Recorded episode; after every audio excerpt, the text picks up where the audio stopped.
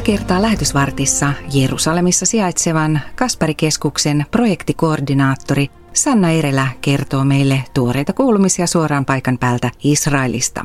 Tämän jälkeen ohjelmanopetusosiossa kylväjän lähetysteologi Jukka Nuorvanto jatkaa viime kerralla aloittamaansa raamatun opetussarjaa rukouksesta. Ja ohjelman lopuksi rukoilemme vielä yhdessä Sannan johdolla. Minä olen Elina Tuoista Kokko. Sanna Erelä, siitä on kohta puoli vuotta, kun viimeksi puhuin kanssasi sinne Jerusalemiin. Silloin koronatilanne vaikutti jo kohtuulliselle ja Israel oli hiljalleen avautumassa, mutta syksyn aikana tapahtui jälleen käänne. Millainen tilanne siellä on tällä hetkellä? Tällä hetkellä tilanne on itse asiassa nyt jo aika hyvä. Täällä on syksyn aikana ollut neljäs aalto, mutta se on nyt taittumassa. Pahimmillaan tuossa syyskuussa täällä oli jopa yli 10 000 tapausta päivässä, mutta nyt sitten viime päivinä tapausten määrä on ollut selkeästi alle tuhat, eli on tultu iso liuku alaspäin. Ja täällähän tosiaan aloitettiin tehosten rokotteiden antaminen ensimmäisenä maailmassa ja ne alkoi nopeasti kääntää kuolleisuutta alaspäin ja myöskin sitten sitä epidemian kaarta muutenkin tuoda alaspäin. Turismi on täällä nyt vähitellen avautumassa. Periaatteessa tässä marraskuussa se on avautunut, mutta on edelleen rajoituksia, jotka koskee erityisesti yksin matkustavia turisteja. Heillä on oltava semmoinen rokotus, joka on annettu korkeintaan kuusi kuukautta sitten. Sanna, miten sinä olet jaksellut ja miten tuo kaikki vaikuttaa sinun elämääsi siellä Jerusalemissa? Tässä neljännessä aallossa koko maata ei suljettu, eli elämä täällä jatkuu mahdollisimman normaalina. Täällä on käytössä koronapassi ja rajoitukset on itse asiassa varsin tiukkoja, mutta toisaalta sitten lähi tyyliin niitä ei kyllä aina ihan hirveän huolellisesti valvota. Mutta niin periaatteessa yhteiskunta on pysynyt auki ja se on ollut suuri ilonaihe, koska ne lockdownit on tavattoman raskaita. Mun elämään tämä ei juurikaan ole vaikuttanut. Et totta kai täällä kaikki käyttää maskia julkisilla paikoilla ja näin. Työhön on ollut enemmän vaikutuksia tällä pandemialla. Meillä piti tässä syksyllä olla Kasparikeskuksessa kaksi nuorten aikuisten raamattukouluryhmää tulla Norjasta. Ne jouduttiin perumaan, koska tämä tieto tästä maan avautumisesta turismille, niin se tuli niin viime tipassa, että nämä ryhmät joutuivat tekemään varasuunnitelman ja, ja sitten valitsivat lähteä Afrikkaan. Työskentelet tosiaan Jerusalemissa sijaitsevan Kasparikeskuksen projektikoordinaattorina. Avaatko hiukan tarkemmin, mitä sinun työsi siellä pitää sisällä? Kasparikeskus on opintokeskus ja meidän tehtävä on varustaa messiaanisia juutalaisia, eli Jeesukseen uskovia juutalaisia seurakuntia. Me järjestetään niitä varten koulutusta ja tuotetaan materiaalia. Meidän toinen tehtävä on tarjota kursseja muualta maailmasta tuleville kristityille. Ja itse mä toimin enimmäkseen just tässä kansainvälisessä työssä, jossa me pidetään esillä kristinuskon juutalaisia juuria ja tehdään tunnetuksi messiaanista liikettä. Mä olen usein ihan semmoinen kurssisihteeri, joka tekee käytännön järjestelyitä näillä kansainvälisillä kursseilla. Ja sitten mä olen teologi, niin mä myöskin opetan näillä kansainvälisillä kursseilla. Ja sitten meillä on ulkomailta aina 1-3 vapaaehtoista kerrallaan täällä auttamassa toimistolla, niin mä vastaan heidän ohjaamisesta. Sitten lisäksi mä hoidan aika paljon semmoisia viestinnällisiä tehtäviä ja kirjoittelen kaikenlaista. Että semmoista kiva homma. Mitä siellä Kasperkeskuksessa on parhaillaan meneillään? Tämä pandemia on pysäyttänyt, niin kuin mä sanoin, oikeastaan lähes kaiken meidän kansainvälisen työn, mutta onneksi paikallistyö on pystynyt jatkumaan aika hyvin. Esimerkiksi työ vapaaehtoisten lapsityöntekijöiden kouluttamiseksi, niin se on jatkunut koko ajan ja siinä on löydetty muotoja, joita, joilla sitä on voitu tehdä myöskin netin kautta kansainvälisessä työssä se netin kautta ei sillä tavalla toimi, koska ideahan on tietenkin tuoda ihmiset tänne ja he saa kulkea täällä niillä paikoilla, missä Jeesus aikanaan oli ja näin. Että sitä kokemusta ei voi tarjota netin kautta. Nyt sitten, kun taas ollaan tultu koronan suhteen parempaan tilanteeseen, niin nyt me toivotaan, että tammikuussa me voidaan palata ihan niin kuin normaaliin siinä mielessä, että meillä olisi tarkoitus järjestää nyt kahden vuoden tauon jälkeen taas iso sapattikouluseminaari, johon lapsityöntekijät saa tulla ihan paikan päälle. Ja se on semmoinen seminaari, mikä yleensä kerää semmoisen satakunta ihmistä, että sitä tässä nyt odotetaan, että siihen päästään. Sitten tässä on ollut semmoinen iso projekti menossa, eli me tehdään tutkimusta Israelin messiaanisista seurakunnista. Tämä työ on nyt ihan loppumetreillä. Nyt viimeistellään tekstiä ja arvosteluiden kirjoittajat lukee niitä tekstejä ja tämä on ollut todella iso ponnistus. Siinä on periaatteessa haastateltu kaikkien Israelin messiaanisten seurakuntien johtajia. Ja näitä seurakuntia ja pienryhmiä tällä hetkellä on tuommoinen noin 270 tässä maassa. Eli tämä tulee tuottamaan hyvin arvokasta dataa sekä jäsenmääristä että sit yleisesti näiden seurakuntien teologiasta. Touko- ja kesäkuun aikana oli neljän viikon rukouskampanja ultraortodoksi juutalaisten eli Haredien puolesta. Miten tämä kampanja meni? Vaikutuksia on kyllä aika vaikea mitata, tai ainakaan mitään semmoista näkyvää ei mun tietoon ole tullut. Mutta ilman muuta me silti luotetaan, että rukoukset ei mene koskaan hukkaan, että niitä kannattaa jatkaa edelleenkin. Se, mikä minusta oli erikoista just siihen samoihin aikoihin, kun oli se kampanja käynnissä, että tämän aihepiirin ympärillä täällä oli kaikenlaista kuohuntaa. Täällä oli esimerkiksi sellainen tapaus, missä yhtä Haredi-yhteisöön kuuluvaa perhettä tehtiin tämmöinen paljastus, että nämä onkin oikeasti lähetystyöntekijöitä, jotka salaa käännyttää juutalaisia kristityiksi. Tämä oli paljon mediassa esillä. Se oli hyvin traumatisoivaa näille juutalaisyhteisöille ja monella lailla semmoinen ikävä tilanne. Sitten täällä on paraikaan meneillään semmoinen oikeusjuttu, joka alkoi just tuossa viime keväänä. Täällä on semmoinen israelilainen One for Israel evankeliointijärjestö, he tekevät tämmöistä media-evankeliointia paljon. Ja heidän työntekijä Eitan Bar viime keväänä oli semmoisessa väittelytilaisuudessa, joka striimattiin netissä. Ja hänen vastapuolena oli rabbi. Ja sitten se väittely meni sillä tavalla, että tämä selkeästi niin tämä rabbi jäi jotenkin siinä alakunteen. Tästä sitten eräät ultraortodoksiset piirit hermostuivat ja, ja kehittivät siitä oikeusjutun. Tämä järjestö ja tämä työntekijä tarvii paljon esirukousta. Sanna, kirjoitat säännöllisesti blogia seurakuntalainen Fi-sivustolle. Mistä nämä aiheet kumpuavat? Mä kirjoitan välillä semmoisia kevyemmän sävyisiä, jotka kuvailee enemmän tätä arkea ja elämää täällä Israelissa. Ja niillä vois, niissä voisi olla välillä vähän semmoinen humoristinenkin ote.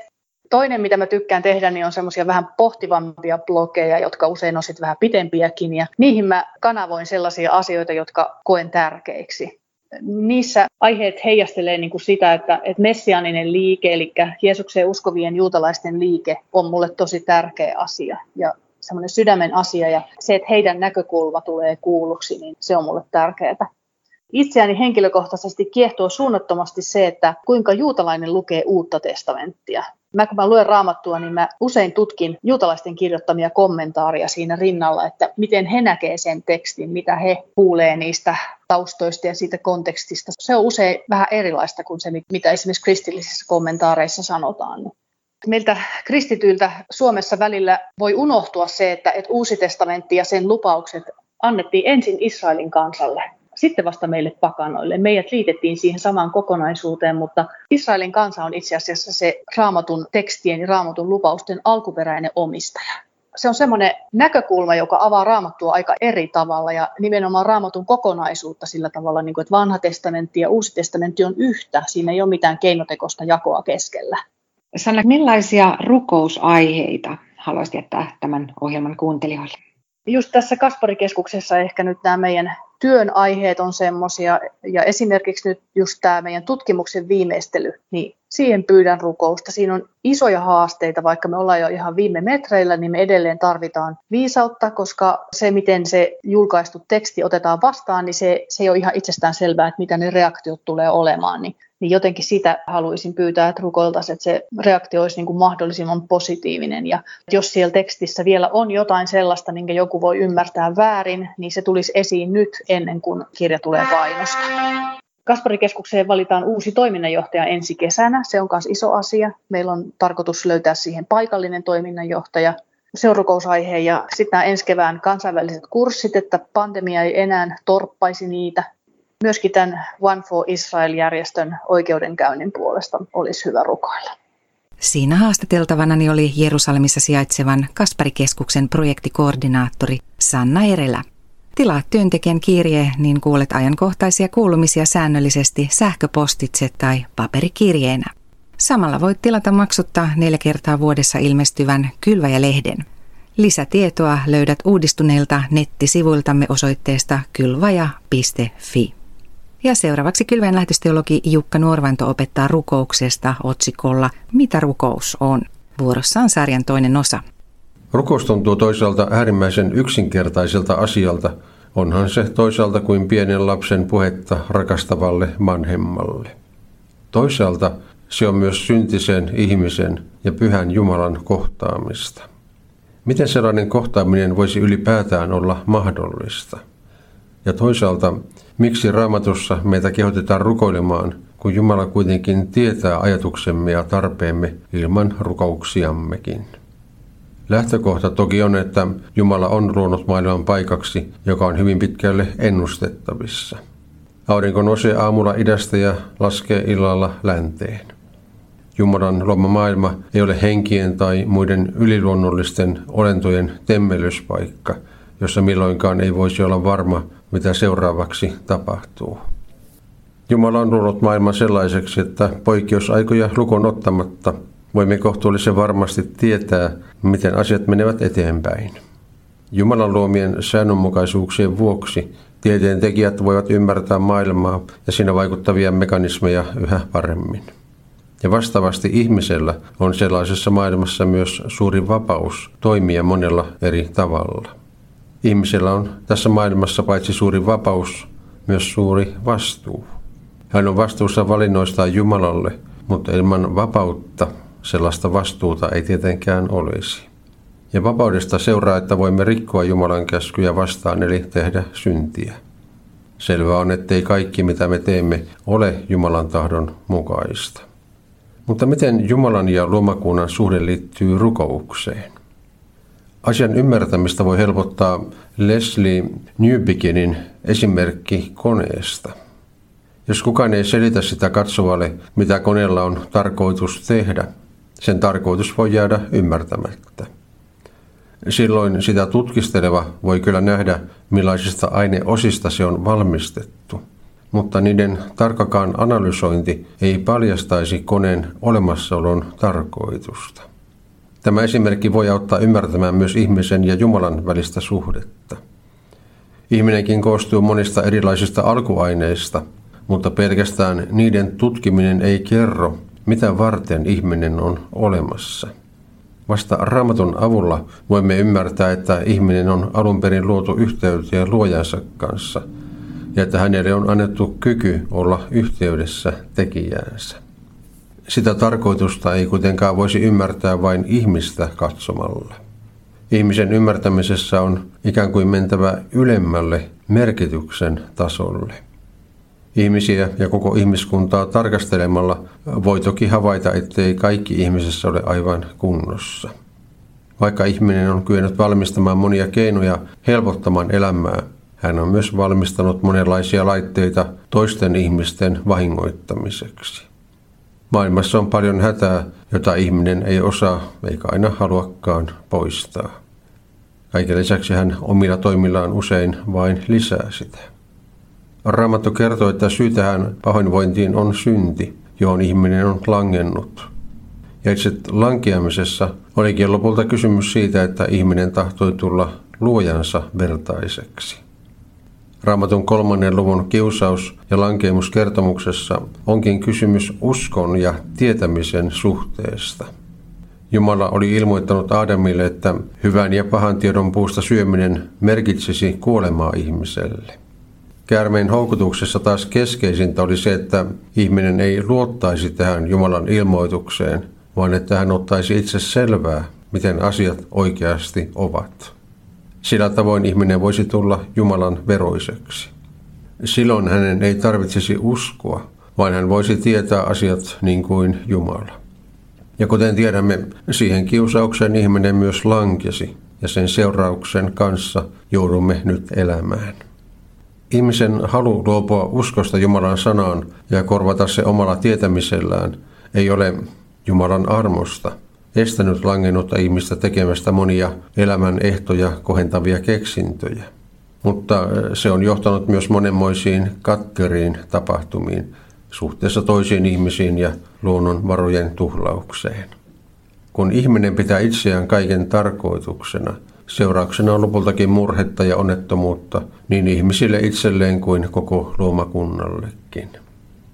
Lopultakin vain usko Jumalan sanaan voi ratkaista ihmiskunnan ongelman, sillä Jeesus Kristus on kaiken tarkoitus.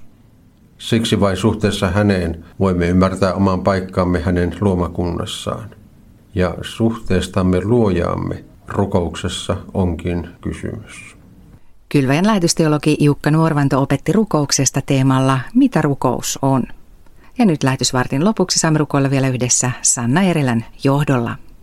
Rakas taivaan isä, kiitos siitä, että me saadaan tässä yhdessä radion kuuntelijoiden kanssa tulla sun eteesi.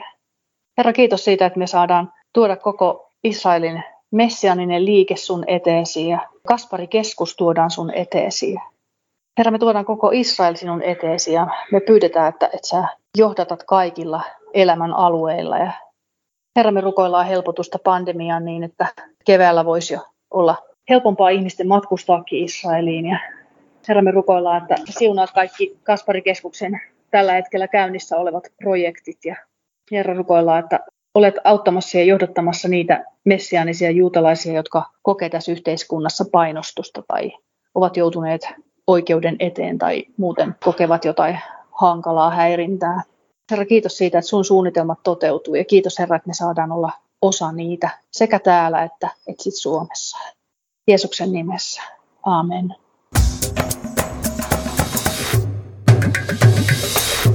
Kylvaja.fi